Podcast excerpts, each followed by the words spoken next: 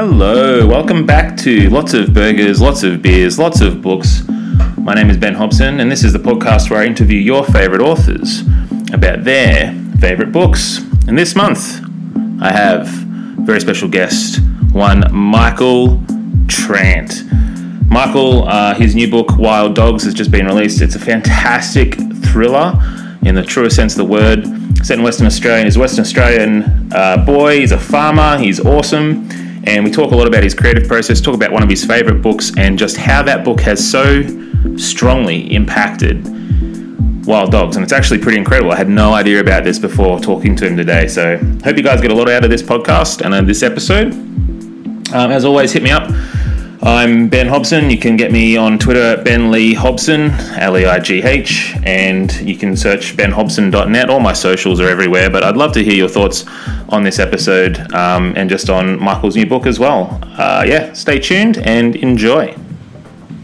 Michael, how are we? How are we doing? You've got wild dogs out in the wild now. It's been, how long's it been out for now, mate? Uh, yeah, what's the first it came out? So what's the date? 16. So yeah, a bit over two weeks. Yeah, it's been. And how's it all going? It's How's, been- you know, you're having a lot of events and how's it all yeah, going? we've been very, very, been very lucky with events because um, things were just starting to kick off here in Perth with COVID, just as the book came out. So I was, you know, we are organising all these events, wondering whether they're actually going to happen. But we've been very lucky. We only had to cancel one due to low numbers, and I think that was because that it was down south and it was it's all pretty new down there for them. So I Right, think people right, were just yeah. holding back, yeah, holding off, which is understandable. Um, so Mm. yeah, no, we're very lucky. Um, quite a few library events and things, good turnout, good support. So yeah, it's Oh, been fun. awesome. It's been a blast. It's Yeah. such a um, it's such a good book, man. Like you must be so proud of it. Like, is are all the reviews really positive? Have you, you know, how do you go with reviews and things like that? Yeah, no, it's um, it's been well received. Um, yeah, like I think we've had 32 ratings on Goodreads so far. It's still sitting at four and a half, so that's I'm happy with that. And the, Man, the bloggers, awesome. book bloggers, yeah, book book bloggers and the like have just really gotten behind it. So very grateful to all them for, for backing us in. And yeah, Yeah. I'm quite quite stunned.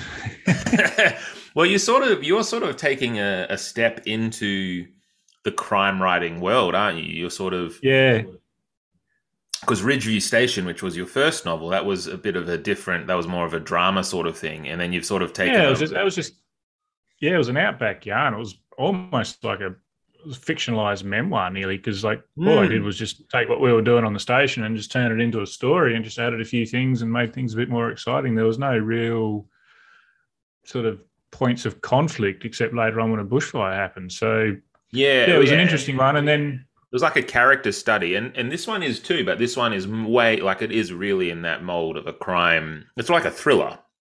Yeah, yeah. I, I just wanted to write something a bit more pacey and fast, like faster reading, and something that wasn't based on stuff that I'd done. So I have not saved any refugees from slaughter. So you can, um, it's rest assured, it is fiction. It's all made up. Um, Yeah, yeah. yeah. But no, it's. Uh, I didn't set out to write a like a crime thriller, but apparently I did. So it's Really? So it was sort of one of the re- yeah, sort of one of the reasons I um signed up with Penguin because the publisher, my publisher Bev, she said, oh, "This is what I sort of specialize in. So if you want to develop your writing in this field, you know, I can certainly help you with that." And I Mm. sort of thought, well, if I set out to write one with the help of someone of, with Bev's experience, who knows what we'll come up with? Because this was just a, I was aiming something more like what Wilbur Smith writes. You know, those actiony out in the wilderness of Africa and all that sort of stuff. I thought, Yeah, we'll do that's that. there though. that That's absolutely there. I think that's there. Like the the you know the the atmosphere of the outback and the Yeah. the wild and the. It's definitely a thriller. Like that it's. It's not like a procedural. Like you're wondering what's going to happen next. Like what's going to happen to the characters and what the characters are going to do. It's not like a mystery about who did it, which I really like. I love those sorts of books. Yeah, you- Um, you work out who the bad guys are pretty quick. Yeah, because you see them straight up. Yeah, but then how do we unpick all they've done? Um, Yes. it's my favorite sort of book. Um, all right, so we're here with books, beers, and burgers. Are you are you having a beer? Are you having a burger? And if you're I've not, got, I've got, I've got Ooh. a beer because we are heading up to work once we're finished here. So I've got a beer, Mm. and then I, didn't, I haven't got a burger because it's only five o'clock here, Ben. Sorry, I forget the time difference thing. Yeah, that would have been a bit much, wouldn't it? Yeah. Um, and what beer have you got? A very simple one, just a just a Sol, poor man's Corona. Oh, Cheap. I love Sol. I love them. They're, they're great. They're cheap and they're tasty and they're light and refreshing and Light um, they're and good 'cause it's, refreshing. It's, a, it's, it's been a stinking steamy week here in Perth, and our little evaporative air conditioner has just gone on strike. oh, So, shame. um, yes, no. So a nice cold Sol is good for the soul. It's quite good. That's awesome. Um, I'm actually, actually, I'm, I'm sort of cheating. I'm, abs- I'm abstaining from beer. This is what I'm drinking: natural mineral Yeah. water with with Oh, lemon, lovely. zero Oh, yeah. calories. yeah.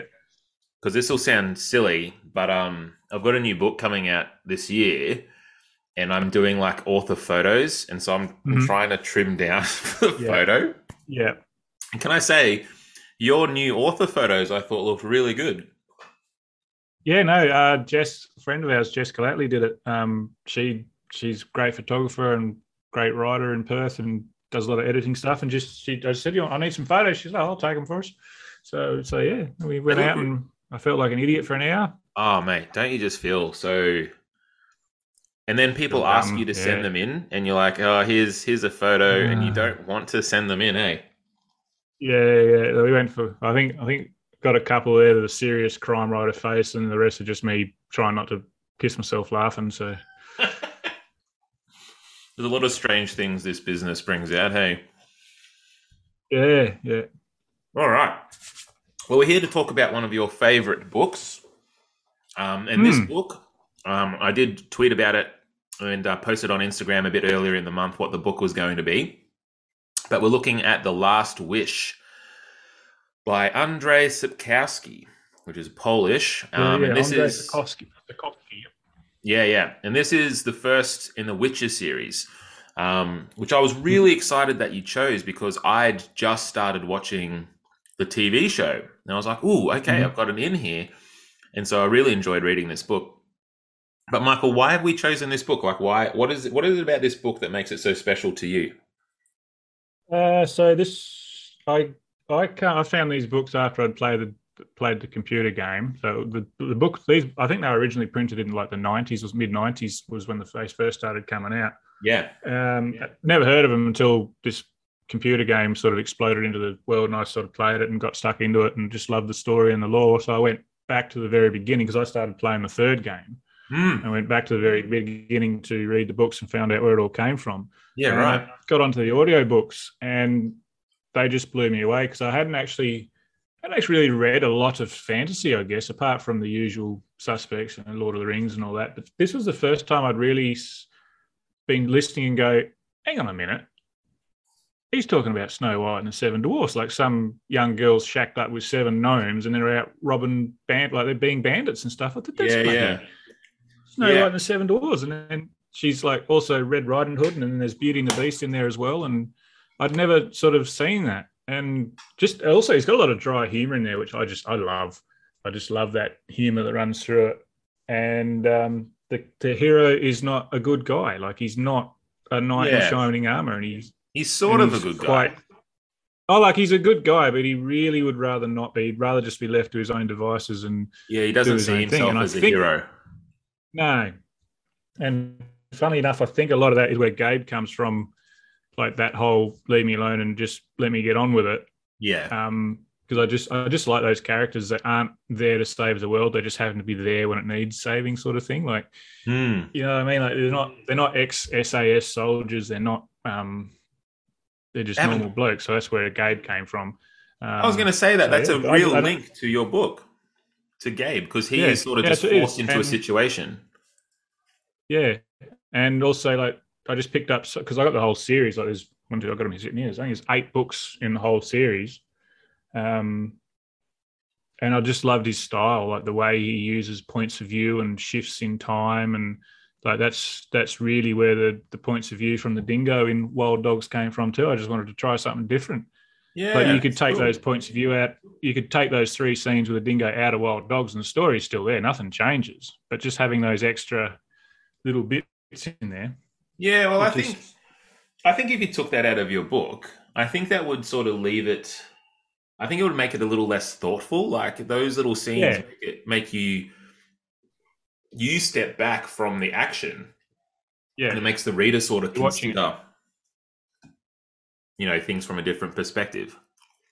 yeah, and that's that, I mean that was the whole idea. Try something different and just sort of switch up the pace a little bit, and yeah, sort of got that from from from his writing. Yeah, that's awesome. Um, what did you? He- Sorry, go on. I was going to say, and like he does, he does things like a scene will start with some old old timer sitting around campfire telling the children a story, and then you cut to another scene. This is like further down in the series, Yeah, and by the end you realize that oh, he he's the guy in the scene. Then then so you're looking at 80 years on. He's he's survived the scene and he's been telling the kids the whole time. So you're actually living the story while you're reading the book. It's it's really yeah, really it's- quite clever the way he jumps around and uses repetition and stuff. I just I just quite admire the way he's done it. So Yeah. Um, there's something that I noticed with it because I'm like you, like I. So you didn't grow up on any like you weren't really into reading a lot of fantasy books, is that right? ah, like I liked I read a lot of um the Dragonlance books when I was in high school. But they were like very traditional fantasy stuff, like you know, party going off and slaying dragons and finding the thing that saves the world and all that sort of stuff. Yeah. and obviously Lord of Rings. Just trying to think of other fantasy. No, not not really. I think I was mainly mainly like Wilbur Smith and Stephen King and um, Bryce Courtenay and those sorts of writers. Yeah, right. So when I found this one, and not the the audio books, the voice actor Peter Kenny just he's he's amazing. His range of characters is just really? blew me away. So, so yeah. So from there, I've gone on to like um, Iain Banks' culture series, sci-fi series, and basically anything else that um, Peter Kenny's read, I just buy and listen to. So, Wow.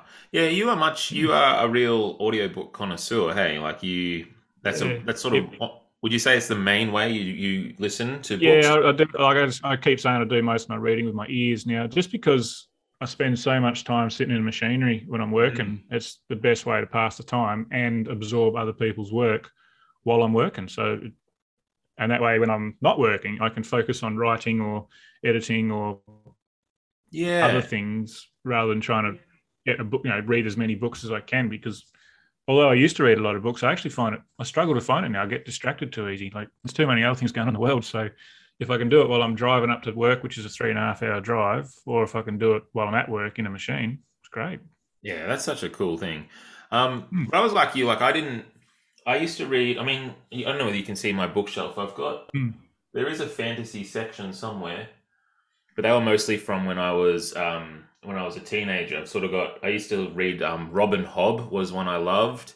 Yep. Um, there was an Australian author, Sara Douglass, I think her name was. She had- this Crucible series, which I love those books. Um, but I never remembered, and when I read The Last Wish, I didn't remember there being like so much uh, sex and violence Yeah. and swearing, like modern day swearing. It, they are quite dark in places. They can be very, very light-hearted, and then the, I mean, there's some there's some dark stuff going on further in, like in in the other books, and he doesn't shy away from it, and it's just really good. Like it's not all swords and sorcery. There is other stuff going on. Yeah, it's not pretty. Like Lord of the Rings to me is very majestic and pretty and Yeah. and, and it's almost like a fairy tale, which I you know I love that Yeah. as well. Um, but yeah, reading Last Wish, it seems like dirtier and way more like you could feel it a little bit more. It felt Yeah. more real. I felt. And it, yeah, because like it made me wonder. I was just really impressed with the way how much he took of his Polish folklore and history and turned it into this world. So like later on, like the Nilfgaardians, I'd sort of you wonder, oh, was that based on you know the Germans coming through in World War Two because they would have had a huge effect on Poland and just this on this this Wow. overall uh, overbearing like army coming down on the on the continent. You know, was that? But I think it was actually based on the Romans. So, but when I was reading it, that's the first thing I thought of. You know, Polish author, he's Hmm. he's got this dark army coming. Well, to me, I'd just go, well, he's obviously talking about the Nazis because just just made sense to me. So It yeah, it was just very. I thought it was very clever. Yeah, there's lots of things like that. Um, I actually thought, you know, because I did read the first few Game of Thrones books, um, and I, I don't want to sound like a one of those I knew it before it was cool things. I did read it a while ago, Yeah. but I actually stopped reading it in book four because I just found it um, Sorry, George R. R. Martin, if you listen to my podcast, but I just got really bored uh, in book four. but those books had a lot of sex and violence, and you know they were quite drastic too. But I, you know, I didn't realize these Witcher books had have been out. Like the, I, I wrote it down. The first short story was out in 1986. Yeah, and that's and that actually blew me away too because the whole thing, which is blown up into this massive multi-million, you know, computer mm. game series, Netflix series, everything started from one short story, The Witcher, the the first short story in that book. That was like some competition that he won. Yeah. And from there, they said, right, we need a book of these stories, and then from there, it sort of blew out. We need some more. Right, let's turn it into a series. That's crazy. And I just love the way that the two short story collections, The Last Wish and The Sword of Destiny, set up that whole world. And then when you start on the um, first book of the first book of the novels, Blood of Elves, it picks up where they left off, and there's all this. The backstory is already done, so you can read the individual stories mm. in the two books by themselves. Fine, they're quite standalone stories, but they are most of them are all linked in some way. Yeah, and yeah, it just sets up the world. And I actually flat out stole the format of the Last Wish with that overarching the Voice of Reason, where it's like one, and then you cut to a short story, The Witcher, then Voice of Reason two, then you cut to another. Because I was right, I decided to try and do the same thing with Australian folklore and mythology. Oh, that's so cool. I started written. And when I got half, I got stuck halfway through Wild Dogs, uh, and because I had no deadline or publisher or whatever waiting for this story, I just stopped. Yeah. And started writing this fun stuff and got really into it. And I actually put together a manuscript with six of, the, I think it was about six of these Australian stories, very similar to the Last Wish type things, and um, sent it off. I got Alex Adsett to read them, and from there she wanted to see what else I had. She said, "I like your writing. I like your idea. I don't know what I can do with these just now. Yeah, but what sure. else have you got?" So she, she got she got to look at Wild Dogs through that, and here we are. That's so cool. I actually think now that I'm, yeah. you know, I think I remember you talking about that either on Twitter or whether it was like private messages yeah. or whatever. Yeah, I remember thinking that was such a cool idea, but I didn't realize it was stemmed from like inspired by yeah, um, this Polish author. So if I hadn't have, if I hadn't have um, read those books and just fallen in love with the whole concept, I wouldn't have started these short stories, which I mean, Alex may have may have not read Wild Dogs anyway, but it certainly did give me an in. She liked my writing from that. So mm. what else have you got? And yeah, so it just it went from there. And then and so these these other ones are in the drawer, but they'll, they'll I will be working on them at some stage. Once yeah. you know, once we can find something else to write.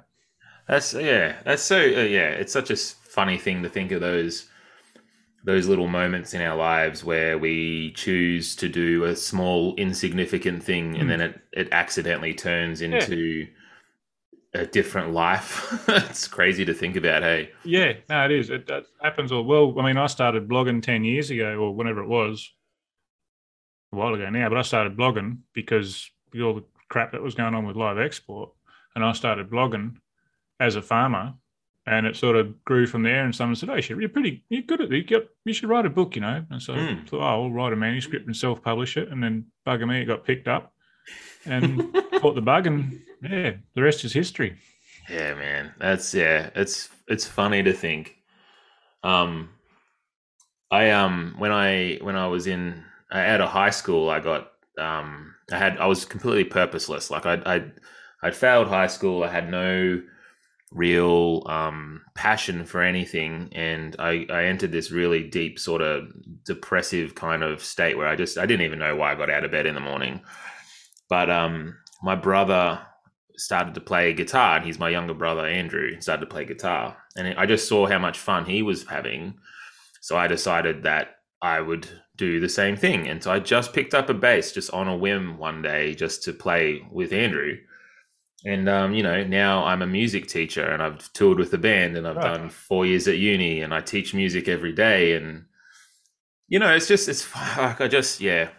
And i guess i guess that's kind of like what the witcher is too right? Like there's all these little moments that um geralt i used did you say geralt in your head? Is it just uh, me? I, I always called him geralt but only because i'd heard on the games, I probably would have called him. I would have struggled. That's the thing about audiobooks. You don't have to try and work out how all those weird names are pronounced because there's. I was flicking through it before we started. Actually, I went, "Oh, I'm so glad I didn't read. I've read it since, but I'm so glad I listened to it first because I know I can just see the name and hear the proper like Toruvial. I'd be going to to Tovia to Tovia. I always thought it was Gerald. Yeah, Gerald, like Jerry, Gerald of Rivia. Gerald, Gerald, yeah. It's a bit. I don't know whether Jerry's as as strong. Uh, sorry if there are any people named Jerry listening. Not sure it's as strong as Geralt. Yeah. Um, but yeah, the whole book is sort of these little moments in his life that have turned him or sort of set him up in a different way. Like the um the short story with um oh, I always get her name wrong. Sassy Susu Su Renfri. No, not Renfri. That's another one as well but the one where he claims the promise of where he, oh um yeah. the firstborn. The, yeah question of price with um, law of surprise right? Yeah Queen yeah, yeah. Queen Calanthe where he claims the law of surprise by accident. Well it actually it actually it's funny because in the book he knows exactly what he's doing. He's claiming law of surprise to get the child because that's how witches are sort of the one way witches get children to turn into witches. But in the book yeah sorry in the TV series it becomes a a, joke, joke a, a, um, yeah, which was funny. I did laugh when I saw it. Yeah, I, yeah, yeah, it's funny. And actually, you've got to you've got to view the two very separately because they missed out some really good stories in that first season, but they only were they only had eight episodes and they had two books to jam into one and somehow get the three main characters on the screen at the same time because in the books Ciri doesn't make an appearance until the second book, Sword of Destiny, and Yennefer only turns up in the last story. So really? if they'd done, yeah. So Yennefer's in the Last Wish, the title story. Oh, sure, so yeah, yeah. Yeah, so you don't see or hear Yennefer until the, the last story, and you won't no. see Ciri until about the third, second or third story in um, Sword of Destiny. Then at the end of the story, at the end of Sword and Destiny, you find out whether Geralt finds Ciri. So they had to jam all that into one television show, so they had to do a lot with timelines and mm. yeah. So I watching it. It took me a while to work out when we were watching it. It took me about three or four episodes to realize, oh, this is all happening at different times. There, there was, and then when you go back and watch it again, you, there's plenty of clues to Little tell clues, you. Yeah, yeah. So like the Queen will say, "We've just won our battle." Um, and then in the other one, oh, when I went, yeah, yeah, yeah. Um, Ciri would say, "Oh, when you won your first battle, you were my age or something, and then the next scene is Renfri saying see um, Queen Calanthe's just won her first battle. So it's like these it's little clever. clues to tell you. That. It took me a while to get the hang of that stuff for sure. I think. Um, yeah, and so they actually referenced a joke about it because a lot of people complained. So there was actually a joke about different timelines, which I thought was. well, I don't know. Like, I don't know whether I'm a reader who's best suited to that stuff, but I just don't. I don't care. Like when I'm reading it, I'm not I'm not trying to place it. I'm just trying to enjoy the story and like they can sort it out later. So when I'm watching the show, I'm like, okay, well, this is fine, and I and I got the hang of it eventually. I thought they did a really good job with that first season. Yeah, I, I actually liked the first season better than the second season. Yeah. Do you agree with that? Do you like that better, or do you? Uh, I, like, I, there was the second season. Um, at Kaer Morhen, the, the Witcher Castle, they really nailed that. But the storylines they had with the witches there were just completely. I can see why they did but they were nothing like. Yeah, right. Like I wasn't expecting. Yeah, so that caused a bit of controversy, but the same thing. They've got to they've got to move the story along somehow. So, mm. um, but like, um, I think my favorite Vesemir was Vesemir. Yeah, he was perfect. Which one's sorry? Which one's the old, the old witch? The oh old yeah, witcher, the, the the old fella. Yeah, yeah, he was yeah. perfect. Um, and I the grain of fa- truth, the grain of truth one. Oh yeah, yeah. Um, I think my favorite episode is in the second season, and it's that first one. And there's the, the actual short yeah. stories in the Last Wish, which is that yes. Beauty, Beauty and the Beast story. Yeah. Um, yeah. See, so that was one of the ones I was annoyed they'd missed in the first season, but then when they said when they said that Nivellen was getting played by um, got his name, but Tormund off the Game of Thrones. Um, I went, ah, oh, because there was actually a hint of it in one of the in one of the episodes in series one where he said, "I'd rather use my child surprise as Brooks of bait than Yes. whatever the thing was. Yes. And someone picked up on that, said, "Hey, that they could be working that into next season. Ciri could be in. They could include her in the story." So, and that's what they did. So, yeah, it's very clever. It was so like that. That story, yeah, and it's it's such an interesting thing to look at the the Netflix show and have them base it on these stories because the Last Wish and just his writing in general, I found was really. I would find it as, as a, I think straightforward. Like it didn't muck around. Like there wasn't. It didn't like. It didn't set stuff up for ten episodes before you finally got to the payoff. It was like, Yeah. okay, here's the situation. Here's where we're at. We're having a conversation. Oh, there's this thing. Like it just went, went, went, went. Yeah. And it was funny, like reading it and then thinking about the TV show. The TV show even feels a little slower than the book, I found, Mm. which is not something I would usually say. yeah, no, because they're all short stories. He hasn't got long to get to No. the punchline. So, no. and it works really well. And I actually, I actually found writing these novellas that I was doing, I found that really helpful because quite often when I'm writing a draft, I end up deleting so much fluff because I'm too busy working out where the hell I'm going. But if it's a short story, it's not too hard because you've only got yeah. you don't have to fill in the gaps sort of thing like you just it's start middle end and that's it like, it's only 15 20,000 words whereas I can spend 20,000 words working out what the hell's going to happen next so in a novel so yeah no, I quite enjoyed writing the novellas actually and I feel like you're going to go back to them. I feel like this is a conversation. I feel like this is one of the moments in your life, Michael, that you're going to now it'll be turn one of your those life things around. it'll probably be one of those things that I'll work on in between other projects like I'm definitely going to focus on the the crime thriller thing for the moment um well I say for the moment who knows it might go absolutely gangbusters and I'll just stick with that but it's definitely something I'll pursue um Something you're passionate about. yeah something something to do for like just to get away from stuff like something to do for fun because I found that I found that stopping the stopping wild dogs and writing this the first one that I wrote I wrote I wrote ten thousand words in one day and I'd never I've never done that much That's huge. and it just went and it's the sort of thing where like, it's been stewing around in the back of my head for, for forever so when I finally decided right I'm just going to write this see what happens yeah it was the whole story was written in a week and Wow. then and then as I wrote more, I'd go back and set up like I'd link them as I as I wrote one, I'd go back and work in little links, and it was quite interesting how it all came about. So yeah, it'll be something. I guess one- just another manuscript in the drawer. They're starting to pile up. yeah, but you know, all those manuscripts, like you say, like you, know, the work on that. Does it have a title? Have you titled it? The book that you're working on? I'd called it. Um, what did I call it? Uh, the second book for Penguin, or this these short story ones. the short story ones that based sort of on the la- like the Oh, so last- this short story, the short stories I'd titled the working map. The title for the whole thing was the old the old stories, um, because it does draw on a little bit of Noongar um, law and um, language and Yeah, right. traditions and practices. And I had a the same guy who did the sensitivity read for Wild Dogs helped me with it. He read through it and he absolutely loved it. He said, "I love the way you've weaved in um, Man from Snowy River with."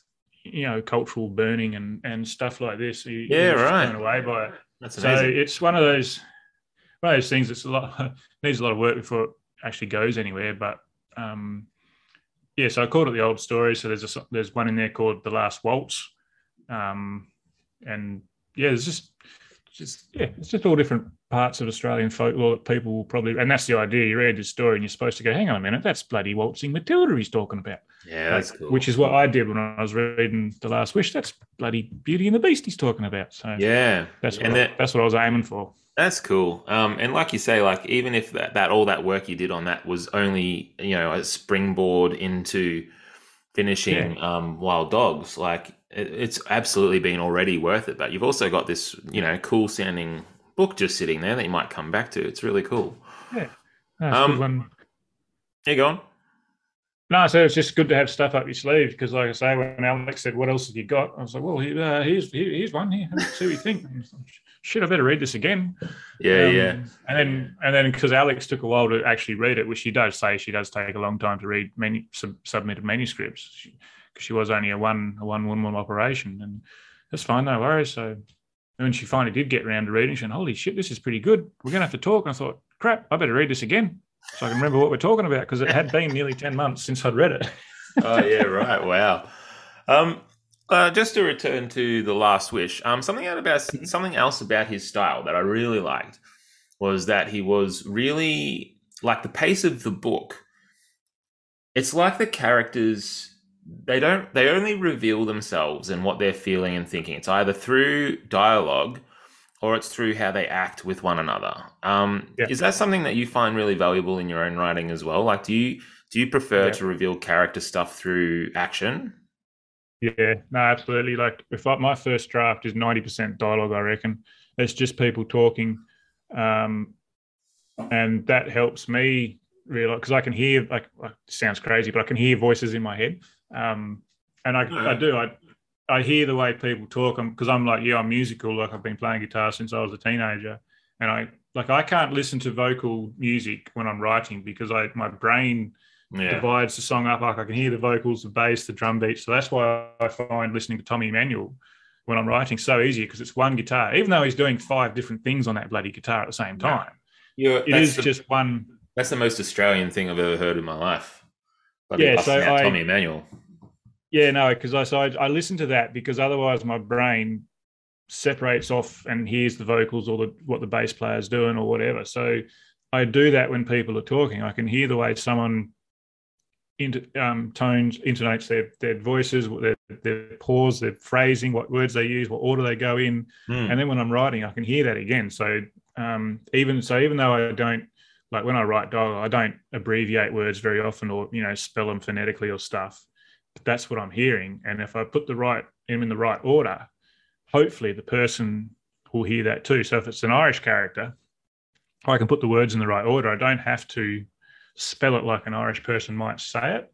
Yeah, um, yeah. And I and I have had people say that I, I could hear the character talking in his accent because he had the words in the exact right spot. So yeah, good. So most of my first drafts is just dialogue, and then once I've got the story worked out, I will go back and add the details basically like wow. go and add the, the pretty little descriptive phrases about a tree or a bird flying over or whatever just to break up the monotony. But then yeah, add, add the attri- attribution. Most of it doesn't even have he said she said. Most times it's just dialogue yeah. line for line. Well, that's, and then i'll go back into that's very similar to last wish. Like he does the same yeah. thing. Like he'll have big chunks of dialogue and it's not and it's always doing stuff with the story but it's also saying so much about the characters yeah like the the the talk between Queen Calanthe and Geralt.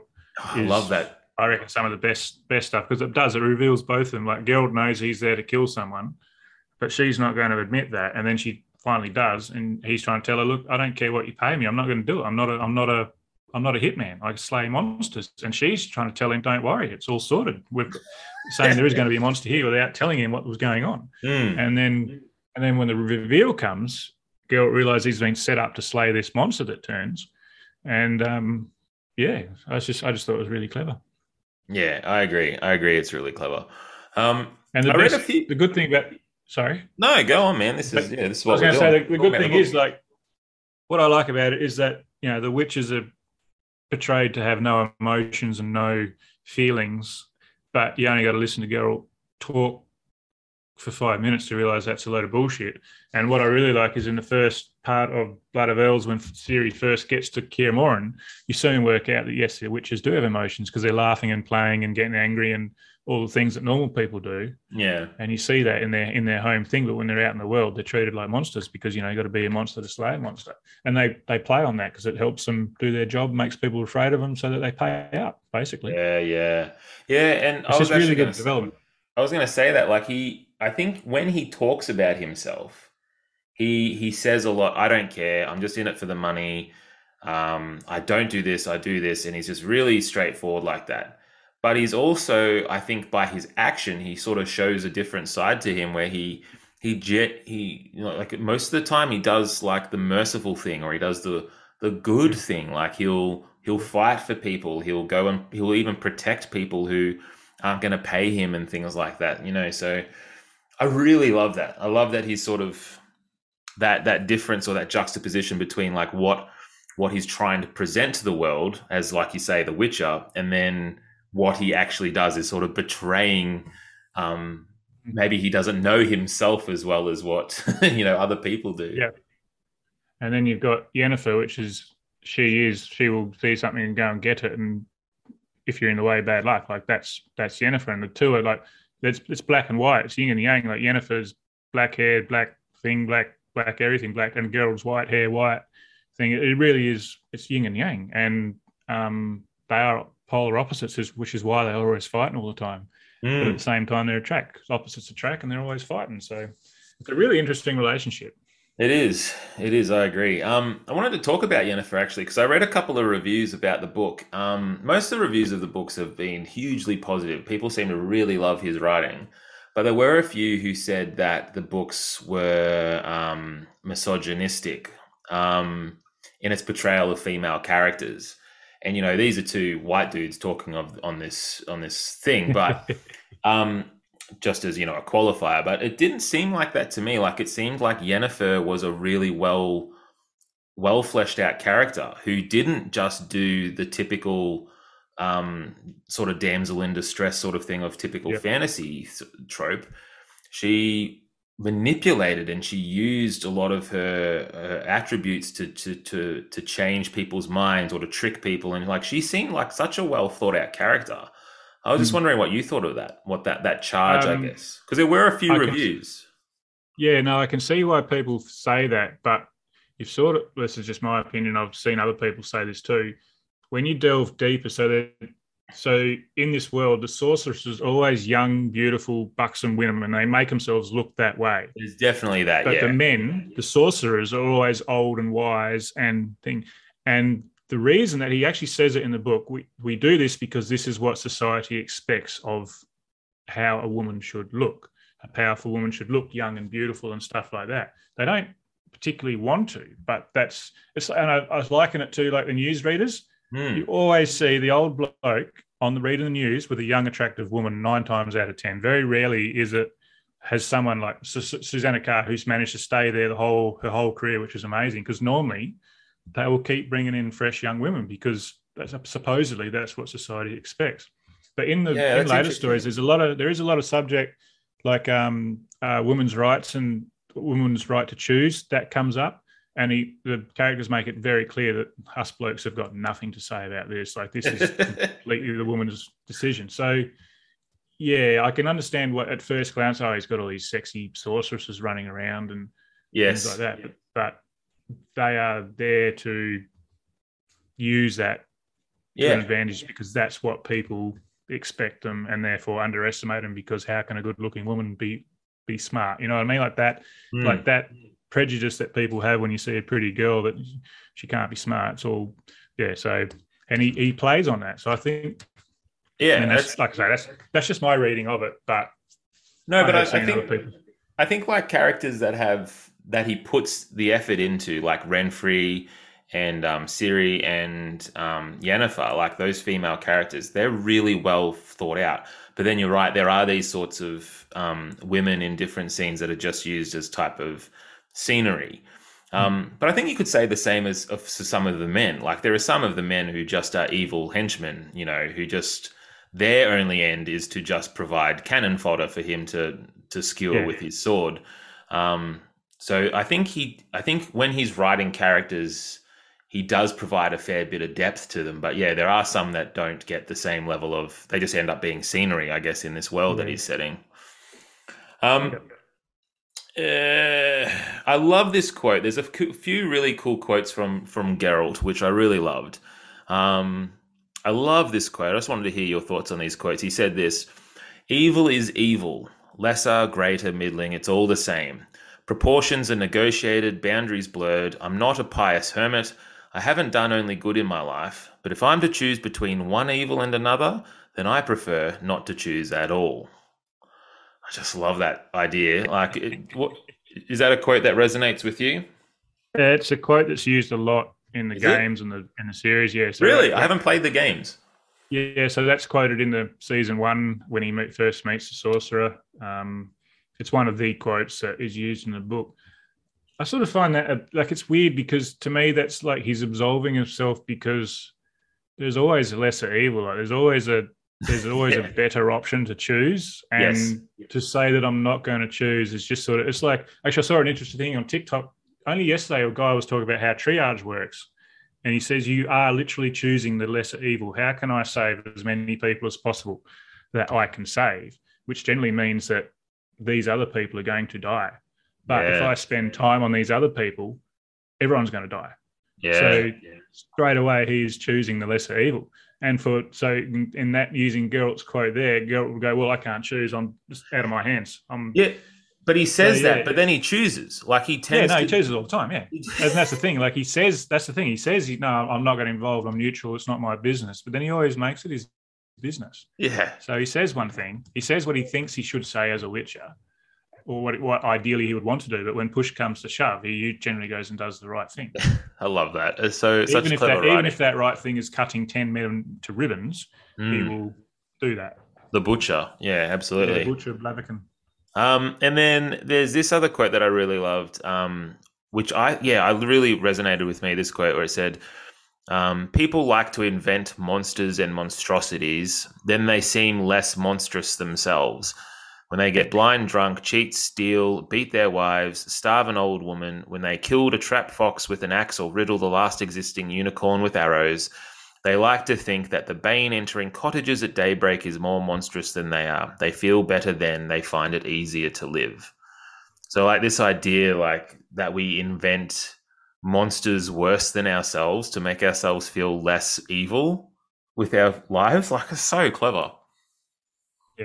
Yeah, no. Um, I actually, that was the first quote that came to my head when you said another one, and then when you started reading out, I thought, "Oh, we're on the same page." Yeah, no, that, and that is dead right. Like, there's always someone worse around. We we tell ourselves because we're not too bad because there's someone else doing something much much worse. So, yeah, it's a great one. And um, yeah, like his favorite um, something like, oh, is that um, you know, he's got two swords, steel for men and um, silver for monsters, but really both are for monsters. Like there's just different types of monsters in the world. Um, Yeah. It's so it's such it's so Geralt, right? Like it's so him to to to say this and and he's sort of talking about himself a little bit with this as well, right? Like I'm a monster. Like he views himself like that.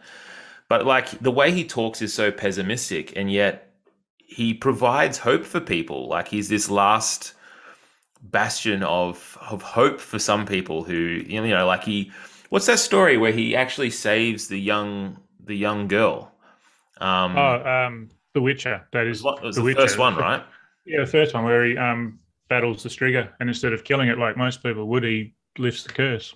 yeah and he takes like he's nearly mortally wounded in the process Yeah. Yeah. yeah so he says all this stuff and he has all these high ideals about how awful the world is and how pessimistic we all are and everyone's a, a different degrees of monsters and evil but he like seems to be a good person deep down but he's not able to admit that. Ah, i just love it. I love that stuff. Um, the, if you keep reading, the next one, Sword of Destiny, is a really good scene in the last, the last, probably one of my favorite stories, something more where they all, everything ties in together. It all comes to the, to the final meeting of Geralt and Ciri. yeah right. Um, and um, so he's wounded looking at, he's, he's more, he's almost mortally wounded looking after a guy who's got stuck on a bridge and all these monsters are going to come get him. So he saves the guy, but is pretty, pretty banged up in the process. And the guy throws him in his wagon and starts trundling back home. Um, and and they had this conversation. He said, "Well, what?" I said, "Because he asked for the law of surprise." And the guy said, "Well, I haven't got. I'm not. My, my wife can't have kids. I know what you're asking for. You can't. You won't get it. So why don't you take one of my sons?" And Geralt's like, "Well, why the hell would you want to give your son up to be a witcher?" And he said, "Well, why not? It's a noble profession. You're saving people." And he's trying to convince Geralt that it's not a bad job. Like you're actually helping people out. Yes, people say bad things about you, but that's just because they're scared of what you could do if they don't pay you. For the whole series, the whole eight books, they are trying to find Ciri again and um, get back to her. So that's yeah, and so all that stuff's a backdrop and reasons why and all that sort of thing. Like like it all comes together really well. I think he did. I think he did a really good job.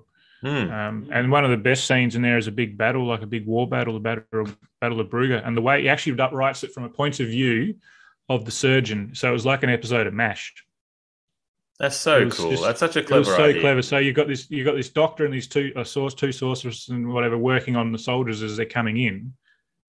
But you only see a few scenes from the battle. The rest mm. is all coming into the tent. And like, oh, look, he's, oh, what are they hitting themselves with? And it was just really clever. It's just, I'd never seen, like, normally in there in the battle fighting all the time. Yes. But this time it was other people dealing with the fallout of the battle, not the yes. not all the glory and stuff. They were dealing with the messy stuff. It's just yeah. really Sounds clever. Like I say, like he plays around plays around points of view and stuff, and I just was amazed by it.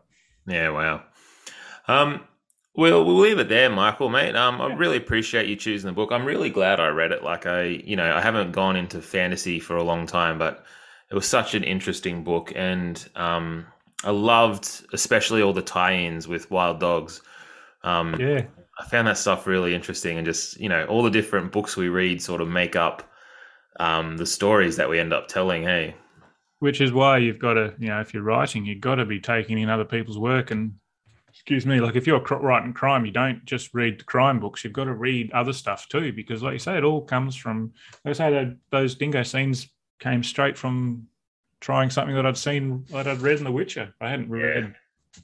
I hadn't read something like that before. So yeah, it's such an yeah. You're absolutely right. I always thought that when I was in um our, the band I was in the best music we wrote was because we all liked different music. Hmm. And we all listened to a, like a wide range of different genres and stuff like that. But if we were just listening to Metallica, yeah. we would have just sounded like a poor man's Metallica.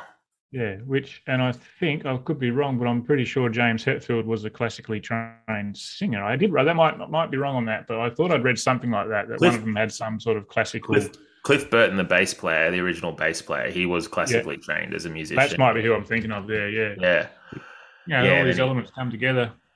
Absolutely. Um, yeah, I, I'm really glad I read it, and I think that that's such good advice too to read a lot of other people's books, and it's sort of like the trick of this podcast is just me getting to read a lot of good books.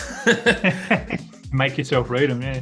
yeah, it's a little yeah, you know, spur you on to read different things. So, yeah, man, appreciate your time. Thank you, and I'm just so glad for you with the success of um, Wild Dogs. Anyone listening out in podcast land, it's 100% worth investing in getting a copy of Wild Dogs. It is a thrill ride, Australian, and um, like we talked about here, it's got a lot of really cool different different things that happen that I think you probably won't expect, um, which is you know some of my favorite stuff. So yeah, man, thanks so much for being here today. No worries. Thanks, Ben. Thanks for having us.